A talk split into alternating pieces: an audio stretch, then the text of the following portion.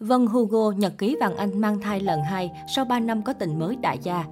Vân Hugo là MC quen mặt với các khán giả trong những chương trình game show nổi tiếng.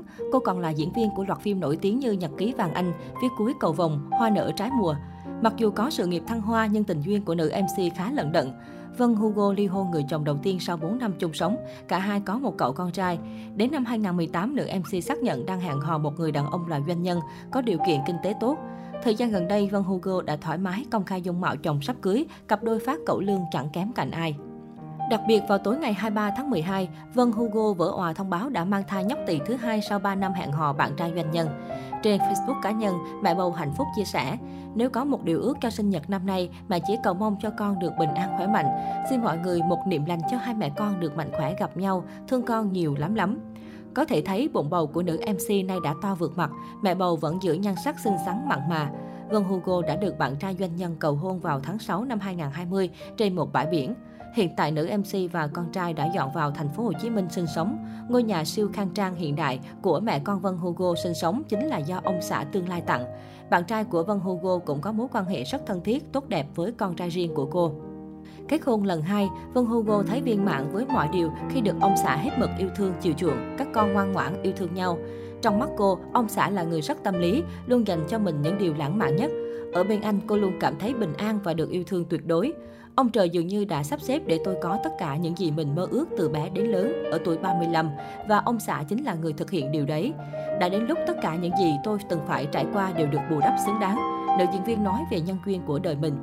Sau 3 năm bên nhau, Vân Hugo nhận ra tình yêu sau khi bước qua giai đoạn bắt đầu đầy tươi mới thì càng chín càng lắng lại. Cô và bạn đời chuyển dần từ yêu sang thương và thương cả những điều thân thuộc về nhau. Khi tình yêu trở nên thân thuộc và giản dị như hơi thở mới bấy lâu, khi cả hai thấy cả ưu lẫn khuyết điểm của nhau mà vẫn chấp nhận, không vì cái gì mà ở bên nhau thì mới không rời xa, cô quan niệm. Trong một cuộc phỏng vấn gần đây, Vân Hugo cũng có chia sẻ về chồng cũ. Cô cho biết mình luôn giữ hình ảnh đẹp của anh trước mặt con. Chồng cũ của nữ MC cũng thường xuyên quan tâm chăm sóc con trai. Mình và bố của bé không liên lạc với nhau nhiều, nhưng anh vẫn nhắn tin, gọi điện riêng cho con. Chắc chắn là hai bố con vẫn sẽ có những câu chuyện với nhau. Lúc nào Vân cũng ủng hộ và cực kỳ thoải mái trong việc để Biên nói chuyện với bố, đón nhận sự quan tâm yêu thương của bố và gia đình bà nội. Mình thấy đó là điều văn minh, không có lý do gì để ngăn cản. Vân có một quy tắc là không bao giờ nói xấu ai với con mình, kể cả những mâu thuẫn trong cuộc sống thì Vân vẫn dạy con rằng ai cũng có những suy nghĩ riêng và mình phải tôn trọng sự khác biệt. Còn việc giữ hình ảnh đẹp của đối phương trong mắt con cái cũng là chuyện đương nhiên thôi, đừng bao giờ để con có suy nghĩ xấu về người đã sinh ra mình. Vân hay nói với con rằng bây giờ bố mẹ là bạn nhưng vẫn có thể cùng chăm sóc, giúp con lớn lên một cách bình thường vui vẻ. Vâng, để con nhìn nhận mọi thứ một cách khách quan, mình cũng không tô vẽ để nó khác đi hay tốt đẹp hơn, nhưng sẽ tránh nói đến những điều tiêu cực. Bé Biên nhà mình rất khách quan và không bao giờ so sánh hai người bố cả, bởi vì bạn ấy hiểu hoàn cảnh bây giờ là đang ở gần người bố thứ hai và bạn ấy sẽ bị ảnh hưởng nhiều hơn từ người bố thứ hai. Thế nhưng Vân luôn nhắc con nhắn tin gọi điện hỏi thăm xem bố có đang gặp khó khăn gì không, ông bà nội có khỏe không. Con thì vẫn rất khéo léo, cảm xúc và tế nhị, không bao giờ nói ra vì không muốn mẹ phải suy nghĩ. Nhưng mình hiểu là bạn ấy luôn dành tình cảm, sự trân trọng cho hai người bố.